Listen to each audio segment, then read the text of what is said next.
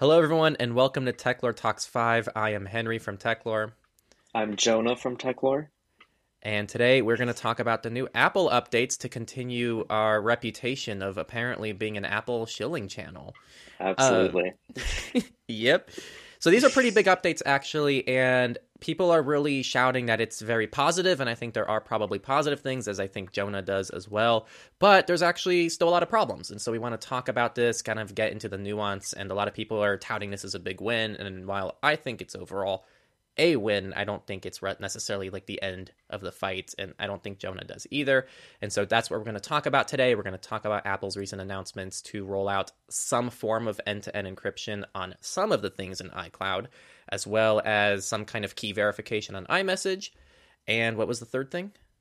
They announced security key support for iCloud accounts. Why don't we start with the big one right off the bat, which is end-to-end encryption for iCloud services. Cool. Do you want to give kind of the context of the problems beforehand, or do you want me to do that? So people have a history of like the problem with end-to-end encryption in iCloud. Why don't you go over that? Okay. All right, so I'm going to go over kind of the history here to give everyone a breakdown, for those who aren't aware. So in the past, some things in iCloud are end-to-end encrypted. For example, your passwords that are stored in iCloud are end-to-end encrypted, which means that that data can't be read by Apple. Things like iMessage are also encrypted. They're end-to-end encrypted, so you and the other person are the only people who can view your messages. A big problem in the past has been iCloud backups. So what Apple does is they take a whole copy of your phone, send it to iCloud, and that's not end-to-end encrypted. And you know what's stored inside of that backup? All of your iMessages, everything else that's stored on your phone. And so this has been a serious problem in the past, and it's led to a lot of law enforcement requests that just lead to people getting copies of each other's phones. It's pretty much bypassing the end-to-end encryption. And so a big thing has been we've been requesting end-to-end encrypted backups for the longest time, as well as just by default end-to-end encrypting other things in iCloud, which should have been end-to-end encrypted in the first place. So that's kind of the context of this, and so that's why this is kind of a big announcement. So do you want to cover the changes so far, I guess?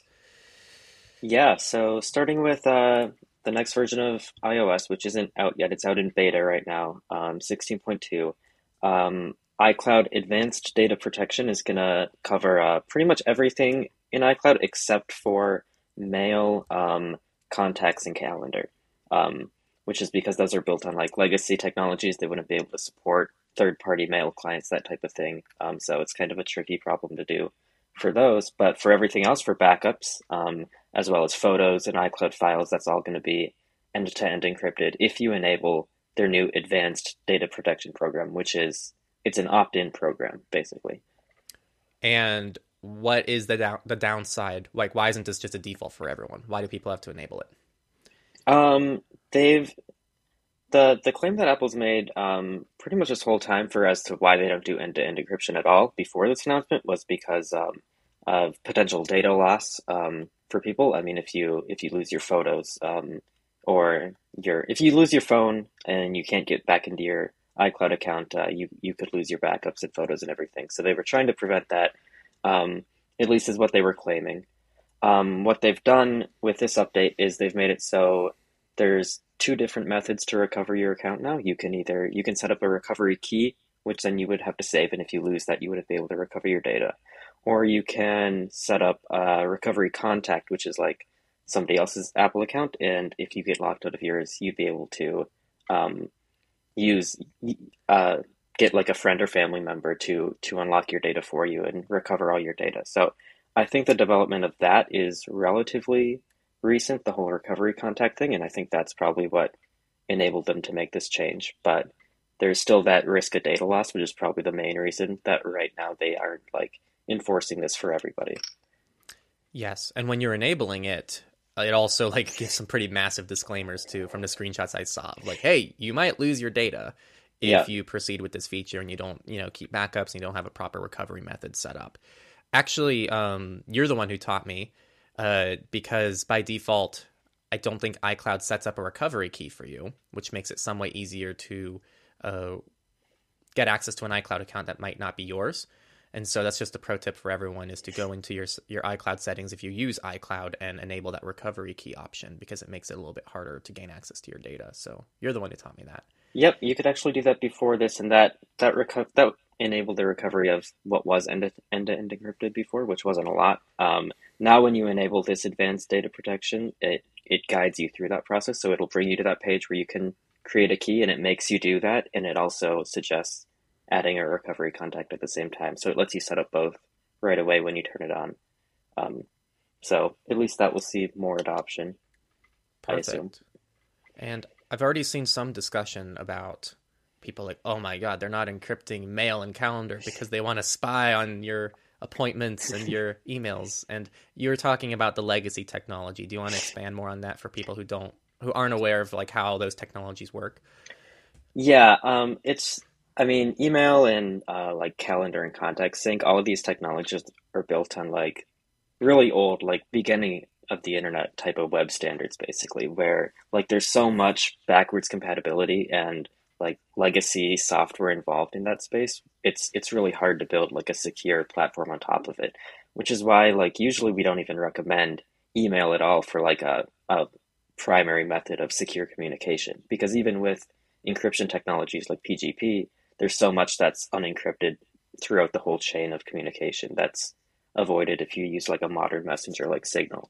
And it's the reason that encrypted email providers like ProtonMail, they don't work well with third-party clients. You have to use like their web interface or something like that, or you can use like their bridge program that kind of like converts it from encrypted to plain text on your computer. But it's a pretty big hassle to kind of convert all of that stuff to modern encryption. And to me, it's understandable that they didn't try and like tackle that, but I certainly wouldn't be recommending people use iCloud Mail, obviously.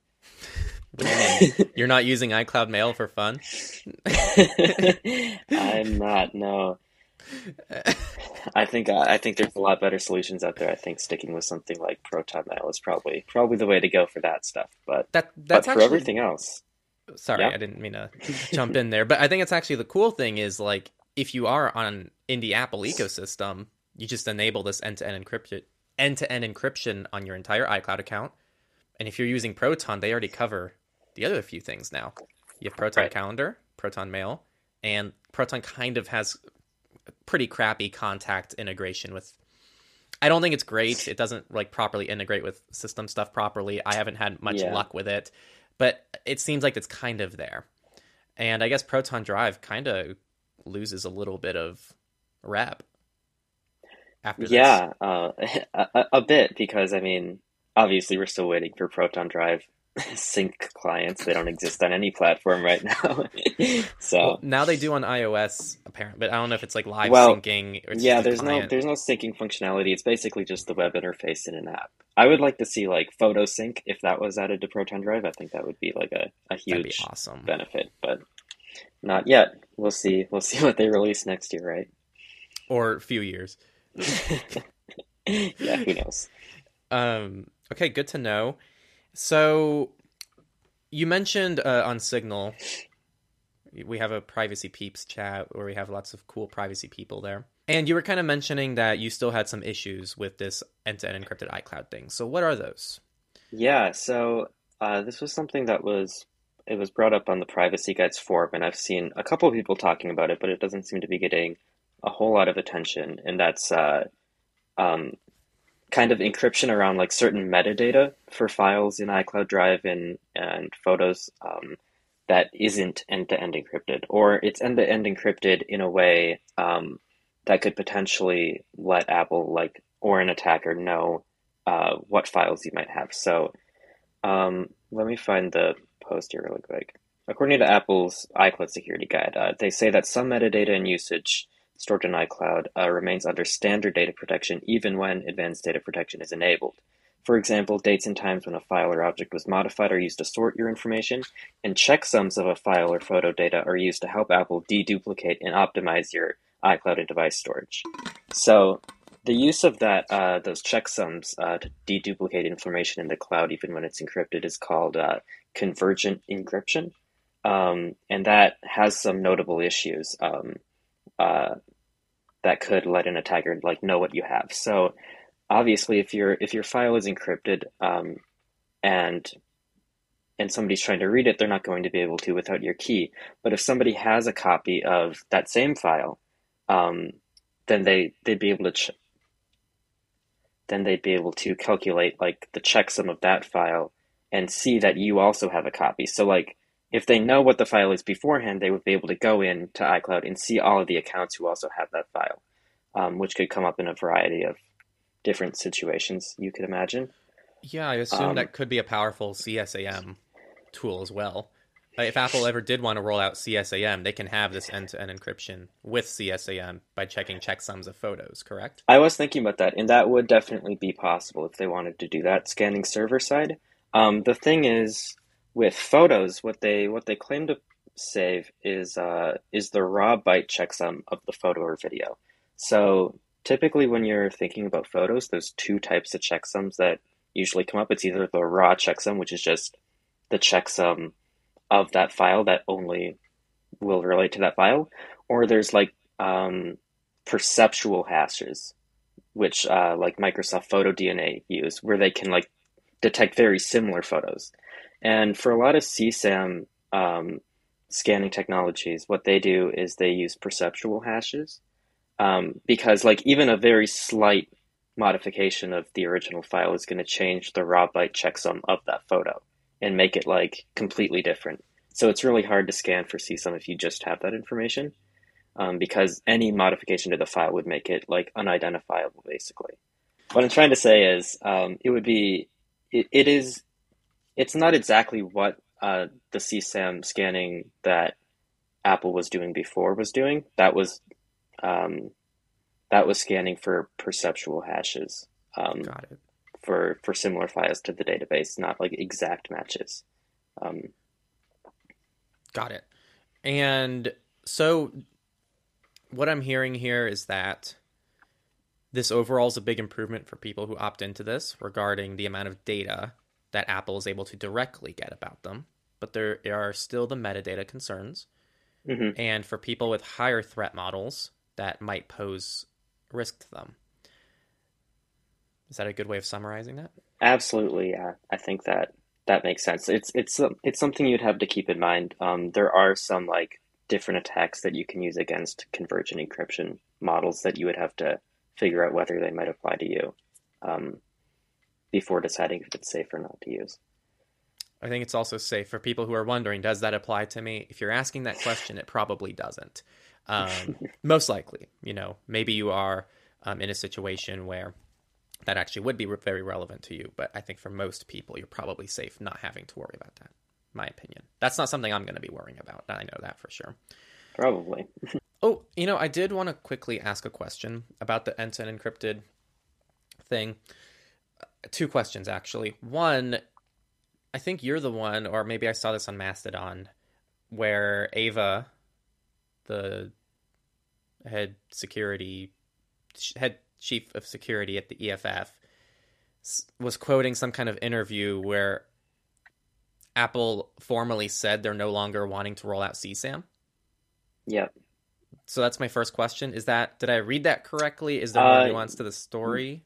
No, that is what I read. They've scrapped their plans to do any kind of like client side scanning at the moment. So there's not going to be any scanning on your phone of information that's being uploaded to iCloud. They're still doing the stuff that they were doing with iMessages. I don't know if you remember that, where it was like scanning, like parents could opt into that and it would scan like their children's messages and stuff. But none of that ever gets reported to Apple. That's all like locally on your device. It'll show a warning, but it won't like report to Apple any information about your data. So it's technically not breaking end-to-end encryption in that case either. Got it. And then the second question I had was, there is always, I don't know how official this was, but there's that story that came out maybe a few years ago now about how the reason Apple never rolled out end-to-end encrypted iCloud backups was because there was pressure from the FBI and other government agencies to not roll this out, because that was a very common vector that they would utilize to gain access to people, suspects' data without needing to directly break the phones. Mm-hmm. what does this update mean for that? Because I guess that might, there's different interpretations. Did Apple just say, screw it, we're going to roll it out anyway? Was that story never true in the first place? I don't think we're going to know. I'm just wondering if you had any thoughts. Yeah, I think there's a lot of different ways that that could go. I've seen some stories coming out recently that like the FBI isn't very happy with this change from what I've heard. I've also seen a lot of different reasons why maybe it's not such a big deal that Apple is doing this nowadays. I mean, iOS vulnerabilities are becoming more common, I think, and there might be other ways that like law enforcement can get into a phone if they want to now. That maybe this is becoming less relevant, or it could just be Apple just going ahead and doing this anyways without the government's approval. But I'm not really sure. I think we'll never really know the real reasons behind this. I mean, maybe if you keep shilling Apple hard enough, maybe they'll hire you. You can rise up the ranks. Yes. Go through the file cabinets and be like, oh, I finally have an answer. Mm-hmm. You'll be the first to know. Perfect. Thank you. I'll hold you to that. Do you want to cover the security keys second or the iMessage thing? Yeah, we can talk about the security keys. The second thing that they announced during this like big security update announcement was that they're going to be launching support for security keys for your iCloud account, which is long overdue in my opinion. So that's going to be starting next year, and it's pretty self-explanatory. If you opt in, you'll be able to add your security key, and that'll be required. We'll have to see. I don't think they've said anything about like whether like what backup options are going to be available, if you're going to be able to disable everything and only have security keys, or if they're going to make you keep like the codes or the SMS as a backup. I don't know what exactly they're going to do when they implement that. We'll have to see when it releases next year, but that's definitely going to be a big security improvement, I think. Did you have anything to say about that? I was going to ask you about that, if there was any information on if it was going to be an annoying GitHub situation where in order to have a security key you have to keep TOTP enabled, or a Proton situation. That one I'm still upset about. Yeah super annoying. That one. Yeah, what's the point of rolling out? Like, I still get the point, because like the point of a security key is to prevent a phishing attack. That there's lots of points, but that's the main one. That's the main selling point, is to prevent a phishing attack. So as long as you're always choosing to log in with your security key, you are mostly getting the benefit from it.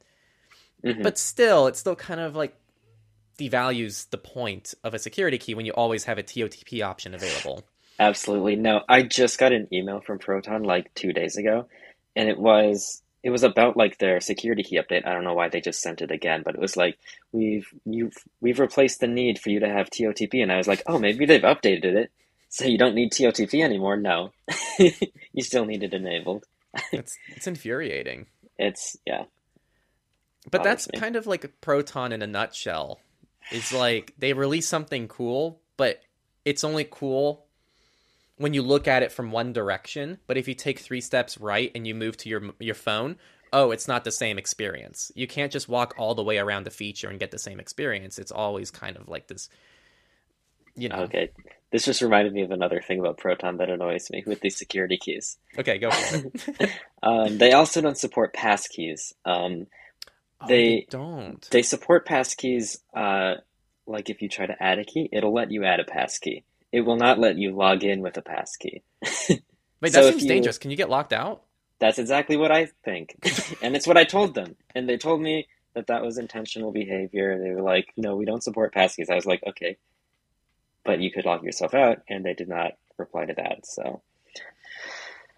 That's just the thing that could happen, but I guess you can't really be locked out because they force you to keep TOTP enabled. So silver lining there. I guess as far as Apple's implementation, I'll be interested to see if they're going to support passkeys. I mean, because they didn't mention it. I figured actually, you're right. You would think that they would just call it passkeys. Right. They're saying security keys specifically. All of their photos of it are showing physical security keys, so I'm not sure what they're going to do. I know that, I mean, we know other companies aren't supporting passkeys yet for one reason or another. Google still doesn't, as far as I know. You still need like a physical security key, or you have to use their like proprietary app on your phone for your phone to act as a security key. So, well, what's interesting to me is a passkey is pretty much the same thing as what they already have in a way. Because right now, if you try to log into a new Apple device and it's like putting in your Apple iCloud information, you get a pop-up on all your other devices asking with a code. But a passkey would just automate that. It's still the same thing. It's like checking your other devices, and then maybe you could tap the screen for a passkey. Is that how? I actually have not used passkeys yet. Is it like, does it prompt you like when you're logging in on a new device? With passkeys, it shows like a QR code on the device, and you scan it with your phone camera. Got it. And that's how you log in every time? Yes. Got it. So all this is doing is like, it's the same, instead of typing in a code, you'd be scanning a QR code, but it seems like it's the same effective thing, right? Or am I missing something here? But I think it's possible that they won't support passkeys just because passkeys are stored in your iCloud keychain. And if you need access to your iCloud keychain in order to log into your Apple account, it's kind of a catch-22 there. They're probably not thinking about other passkey implementations, I assume, which do exist, but... Interesting. Well, I guess we'll have to see then. But we'll find out. I am a huge security key shill since I've been like getting into mine. It's so much more convenient than TOTP because you just do tap. You're in. This is what I told you years ago when you were a TOTP show. So glad you finally unboxed those UV keys that they sent you. Oh my God. I still haven't reviewed them. I feel terrible when people ship us things and it takes us a while to review them. As I have like 4 phones to the left of me on this table that are unreviewed, coming soon. Well, I need to become a security key shill again. I've been using them less and less lately, but I just got 3 new ones, so I'll have to set them all up. It's just a lot of work. Yeah, I believe it. Going through all my accounts. Yeah, it is. So, and at least probably a lot of accounts support it. Yeah, but I when iCloud supports it, that'll definitely be like my wake up call if I don't get to it before then, because I definitely want to get that secured. Mm-hmm. All right. And then the last thing is iMessage. Oh, actually, before we move to the iMessage thing, I did just want to, in Apple's official blog post about all of these things, they say, today, with more than 95% of active iCloud accounts using this protection meaning 2FA, which they rolled out in 2015. It is the most widely used two-factor account security system in the world that we're aware of. Which I thought was like a weird claim. Like, does Apple have that many iCloud accounts to the point where 95% of them means that is the most used 2FA in the world? More than like Google? I would assume so. I mean, it's not mandatory for Google yet, is it? I don't think so, but they make it like, they bug you a lot, you know? But I guess Apple might bug people more because 95% is a high number. I mean, Apple forces you to at the moment. I'm actually surprised that... it's not 100. It's not 100%. I'm trying to figure out how... Maybe they didn't always require it and people just never updated it. They definitely didn't always require it. And I thought they made you. But I guess if you... just ignored the account forever. Well, it says active, though. Oh. I guess if you're actively using your iCloud account on like a 6-year-old operating system and just never upgrade it, then maybe you could get around it. Because I feel like you need 2FA to use like a modern operating system, but there's certainly people out there that are running like OS X El Capitan or something. So who knows? Yeah, interesting. I just thought it was interesting. But I would imagine that's the case. I mean, they're the most used phone in America. And we both know America is the whole world. So yeah, I was like, what's that mean? It's like the least popular, like everywhere else, mostly. So not the least, but like the iOS versus Android market share outside of the US. It's not great for Apple. They're still, I think it is still pretty good for Apple, isn't it? I don't know. Now I'd have to look up what's like worldwide. I think it's something like 80% of them are like Android. Yeah, 71% is Android. Hmm. But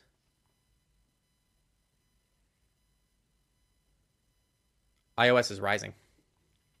Yeah, it definitely is. The last few years, and like since 2018, it looks like Android has been losing market share and iOS is gaining market share pretty significantly. In 2018, iOS was at 20%. And now it's at 27% in 2022.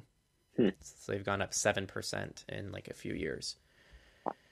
So it is a weird statement. It's such a classic Apple statement to say, like, it's the most widely used two-factor account security system in the world that we're aware of.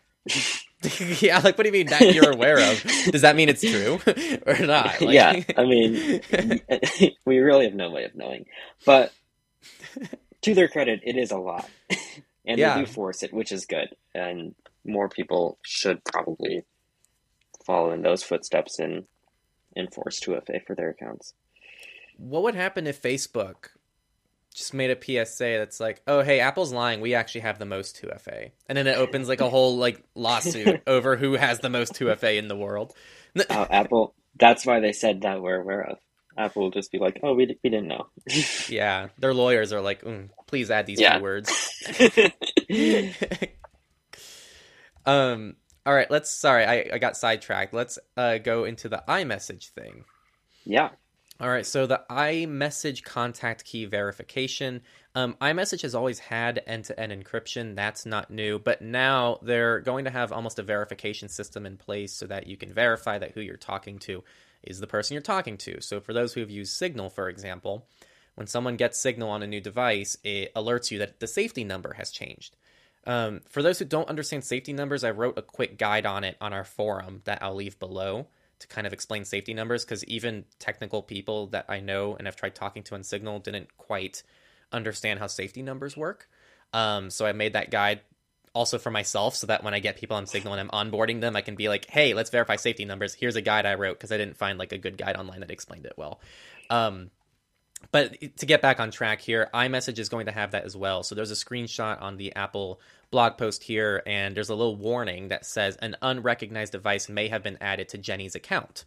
And so it essentially is warning you that this other person has a new device that's unrecognized, and it's probably worth checking in to see, you know, if someone might have compromised the session in any way on like the server end. That's what they're trying to target here. Definitely more of a higher threat model thing, honestly, for a lot of people. But yeah, did I miss anything there? I kept it. No, I think that totally makes sense. Yeah, I'm interested to see it, like how that, what an unrecognized device means. Like, how are they, like, when are they going to send the warning? Because it doesn't sound like they're going to send it every time somebody logs into a new device. It's only like what they say is if an exceptionally advanced adversary were ever to succeed breaching cloud servers and inserting their own device. I don't know how they're gonna make that differentiation. Yeah, it's pretty vague. Yeah. They don't even say if like they even show you like a safety number or anything to verify in the conversation. They do say that. So you're going to be able to compare like a contact verification code in person, on FaceTime, or through another secure call is what they say. So there will be a comparison system. So that is very good. Cool. Where'd you see that? It's in their newsroom announcement. It's the last sentence of that paragraph. God, oh, I missed that. Yep, users can compare a contact verification code. Oh, you can compare it on FaceTime too. Yeah. Oh, that's cool. Well, you hope FaceTime's not compromised also. That's really cool though. That's all good stuff, and Yeah. It is good because that was like if you ask people about like the problems with iMessage and end-to-end encryption, that is the main one, is the contact discovery system. So currently as it stands, it's end-to-end encrypted, but you get the other person's like their public key from Apple's server. And Apple's server could decide to send you a key that they have access to if they wanted to, which could compromise like all of your future messages. So this is what that's going to prevent. It's going to prevent like Apple server from sending you keys that don't belong to the intended recipient. You'll be able to compare them yourself now. So got it. Long overdue. Yeah, I like that. And obviously it's not going to be anywhere near as nice as Signal or something like that, but this is still a huge step forward. It's not cross-platform. This is mostly for the Americans, I think. Nobody else uses iMessage. Yeah. At this point, it's like, for me, all contacts are either iMessage or Signal. Mm-hmm. And with things like this, that's why it's kind of exciting. Like, even though all of my most sensitive things go through Signal and like Proton and all these other third-party services that I rely on, the things that have to be used as a backup via things like iCloud or all these things that I generally don't recommend or even want to use, those things are getting a nice bump in security as well. And that's still a win for everyone, you know, because like Apple's not competing against the absolute best services on the market, it's still upping the bar. Yeah, the absolutely. Bar. I mean, More people are always going to be using iCloud than Signal or ProtonMail, right? So Proton Drive. Absolutely, Proton Drive. So making these security tools accessible to them it's good to set like an industry standard, right? Like it's raising the bar for all of these companies, basically. Like this is what the new standard of security is. That being said, all three of these things, including that iMessage contact key thing, they're all opt-in. So a lot of people, I think, still won't take advantage of them probably because a lot of people don't change their default settings, but at least options are always good. It's a good first step for sure. Yeah, and so two things now that you said that. One, it's interesting because now we're starting to see Apple release a lot of these security and privacy features like lockdown mode and some of the other things we're talking about, like the safety check, whatever that was. Like if you were in a situation. Yeah, that like privacy checkup, I think it's called. Yeah, something like that. But all of these features are all opt-in. So that's not a very Apple thing to do.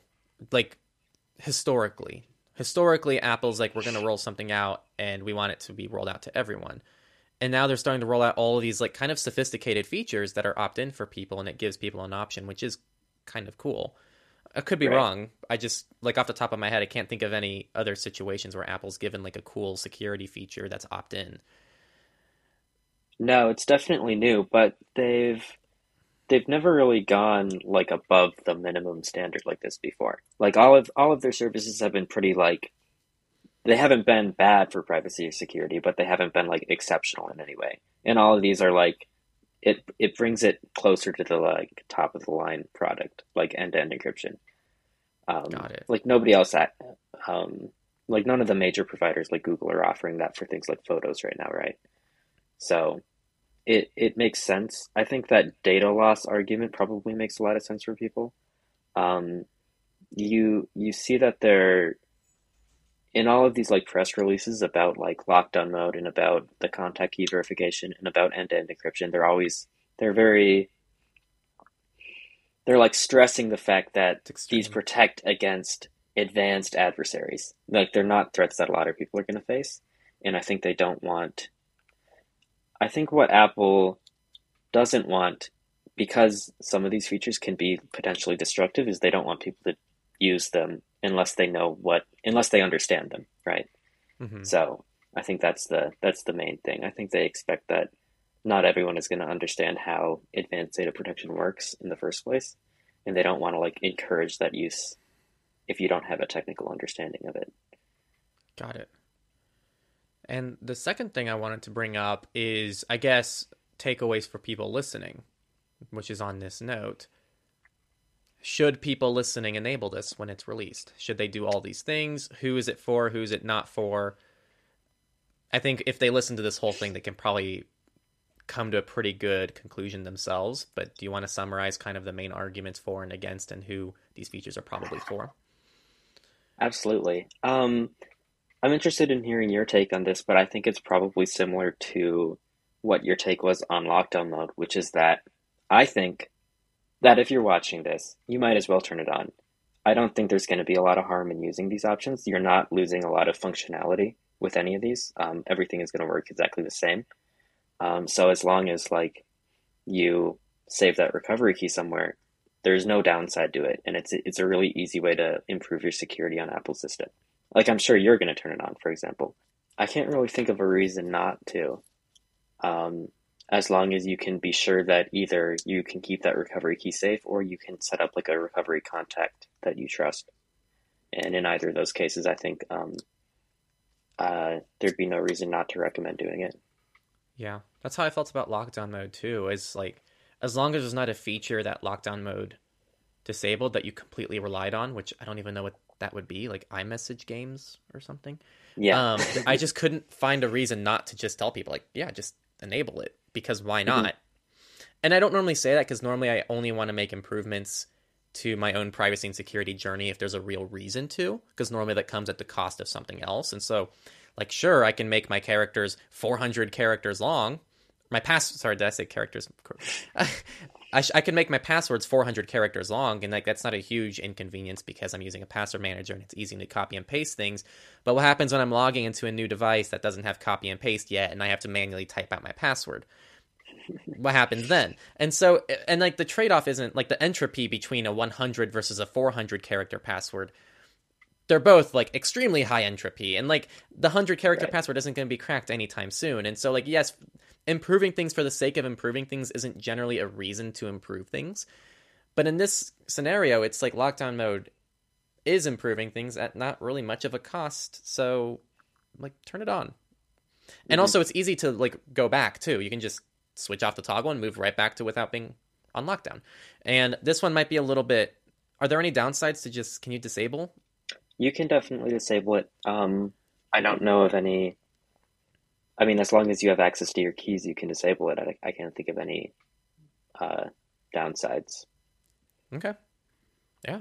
So there you go. I'm on the same page as you then. I mean, there's nothing that we read off today that if you don't have the means of enabling it and turning it on, to not do it, as long as you do it properly and you understand like the risks involved with some of the features. But yeah. I think it's all good stuff. One question to ask you, because I know we always get these comments. It's like, so I might as well, like, let's talk about this. How do you feel this fits into the entire Apple ecosystem? Because Apple is doing all these things, right? They're releasing Lockdown Mode. They're trying to really push out these high level security privacy features, right? And while they're doing that, they're not even like properly anonymizing or randomizing advertising IDs across. Like, this came out recently that I'm sure you saw, that like it turns out that they have a unique identifier attached to your advertising ID even when you opt out of it on all of the main apps like the App Store and Apple Music and things like that. So how do you feel about that? Because I think that's a valid criticism. It's like, oh, Apple can't be private and secure because they do this one thing. But how do you feel like this fits in the entire Apple ecosystem just as a whole? Because like obviously like Apple's not perfect, but it seems, yeah, I don't know. It's a weird way to word the question. I think you're kind of unaware of where I'm getting at here. I really think that people just need to evaluate like what's important to them.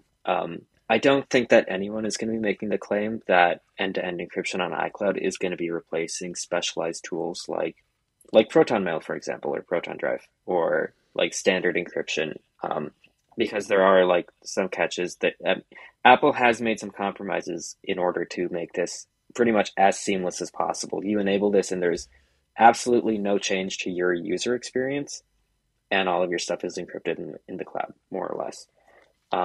So I think like there's still obviously a market for like dedicated security tools out there. That's not going to be going away because of this. But for people who are already using like all of these iCloud services in the Apple ecosystem, especially, it's a big improvement in my opinion. Is there anything else on your mind? Questions or? related to this. Could be. Have you seen the Raspberry Pi stuff on Mastodon lately? I have. I quickly checked Mastodon like a few minutes before I ran, and I didn't have time to read into it. What happened? Okay. It's just ridiculous. There's just so much ridiculous stuff going on. They posted this post on Mastodon of all places. Raspberry Pi. The first sentence, we hired a policeman and it's going really great. So given the audience on Mastodon, first of all, you can probably imagine why people weren't a fan of that. And then they went to this, and then they posted this like blog post about this person that they hired. And he had basically been like working in the surveillance department of like the UK police for like 15 years or something. And he built like surveillance systems with like Raspberry Pis and stuff. And now he's working for the Raspberry Pi Foundation. And this wasn't even the worst part. It was, people were replying to this like, what? Why are you like super excited that this guy is building surveillance products with your platform? And they've been just posting very dismissive like comments to everyone, and they've been blocking people like wildly, like like on Mastodon.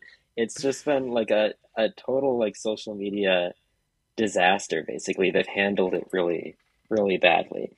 And like they've been posting like conspiracy theories now. Like literally their director of social communications has been like, we're pretty sure there's like a forum or Discord behind like all of these negative comments that we're seeing. And we don't think it's about the police. We think it's about this other post that we made about like, it doesn't even make any sense. It's insane. Okay. Wait. I didn't hear about any of this. Okay, listen to this paragraph this is a BuzzFeed news article that just came out. Liz Upton, Raspberry Pi's co-founder and chief marketing officer, told BuzzFeed she believes that much of the issue stems not from the hiring of the former police officer who admitted to using Raspberry Pis for covert surveillance, but instead from a picture the account posted to Mastodon a day earlier showing pigs in a blanket. We didn't put a content warning on it because we don't put a content warning on meat, Upton said. There were quite a few people who tried to start dogpiling on that. So apparently they think that that's the main issue. It's the vegans! It's the vegans. Always blame the vegans. So I think that gives you maybe a sense of how poorly that they're responding to this criticism online. That's pretty funny. I didn't hear about that. It's really funny. Wow. That's not good for them. Yeah, it's crazy. I mean, I can't even imagine why they would do any of this. This is from like this is an entirely self-made problem. It makes zero sense to me whatsoever. It's unhinged behavior is what it is. It truly is. It truly is. Well, it makes me feel better that I don't think I would ever do that. So I'm like, yeah, do go what? Me, I guess. Or maybe I will do that someday. Oh, hey, we decided that like in order to best understand the U.S. surveillance state, we wanted to hire an employee who's in surveillance to help us out making privacy and security content. We hired like a general who was responsible for drone strikes overseas or something. Everyone gets mad. Oh, they're mad because yesterday I talked about how I didn't want to open an OnlyFans. That's the real problem here. We've been slow. Actually, yeah, I forgot to mention that at the beginning. So if you're listening this far in, it's been a slow few weeks back here. Not much content. Juggling school, juggling personal stuff, juggling trying to get back into work, and then every time I do, I fall back off. So, yeah. I gave all of you a break until December. It's like a couple weeks off, I think. And then it's now December 9th recording this. So I guess everyone got an extra 1+ weeks until I was kind of able to come back. But we're back in the swing of things, right? Yeah, Techlore Talks 5. Yeah. You've been watching the new season of Rick and Morty? I have actually. What was the last episode that just came out? Was it the sun one? Yes, it was the sun one. Yeah. This has been a good season, I would say. It's better than 5, I think. Better than 5. I think it's better than 4. So like we're really on an upswing for sure. Like every episode I've enjoyed this season. I'm with you. I think I like it better than 5 and 4 as well. I did like the sun one. The vat of acid callback. Oh, I didn't catch that. You remember the vat of acid? Yeah, that's like one of my favorites. Right? Yeah. At the end when they jumped into the sun. Oh. And then they were telling the story and they tested the sun with a ladle to make sure it wasn't fake sun. You know what? You know why? I'm so silly. I didn't finish the episode. What? I was watching it when I was... No, hear me out. I was watching it going to bed, which I don't normally do. I don't like being on screens before bed, but I had a really long day. I wanted to relax before I went to bed, and so I put it on, but I was dozing off, and I got like 80% of the way through the episode, and I just closed it and went to bed, and I... for some reason told myself I finished the episode, and now that you mention it, I'm like, wait, I never finished that episode, so I need to actually finish that episode. Oh, I guess I liked most of the episode then. It was a good episode. And now you spoiled it. Yeah, spoiled it for you, but you told me you watched it, so... You should have known. I should have known, when you were so confused, because how could you possibly miss such a punchline? It's been like a month, Henry. Yeah, it's been a while. But I think people are going to like us back, especially after the last one that I don't think was as popular as the others. Was it not? I don't know. That was the censorship, Elon Musk Twitter one. Wow. There's some hot takes maybe. People loved that one. They were all over it. Mm-hmm. It's actually funny. Like I think I heard a lot of positive things about that one, but also a lot of negative things, as you could expect. Yeah, I did too. Definitely along the lines of that ditching Twitter video that you made, I'm sure. Yeah. I haven't checked to see how that one's doing. We hit 200K though. You guys saw that before I did. That's exciting. Somebody on Discord saw it, and then I stole their screenshot and sent it in the chat. So, wow. And maybe I'll look up. I don't remember who said that. I can't find the chat now. Everything's so different now. Everything has changed. Everything's changed. I just look at the world differently. This 100,000 subscriber plaque that I'm looking at right now, it means nothing to me. You gotta get a little bit further before that can mean nothing to you. You got to get a gold plaque. Come on. Yeah, I know. Any day now, though, I'm sure. Maybe next week. It's just going to take off. Yeah. So stay tuned for that unboxing. It's going to be this Techlore Talks is going to blow up and take us to 1 million. Because that's why we do these Techlore Talks, for performance. For the performance, the views, and the fame. Really. Uh-huh.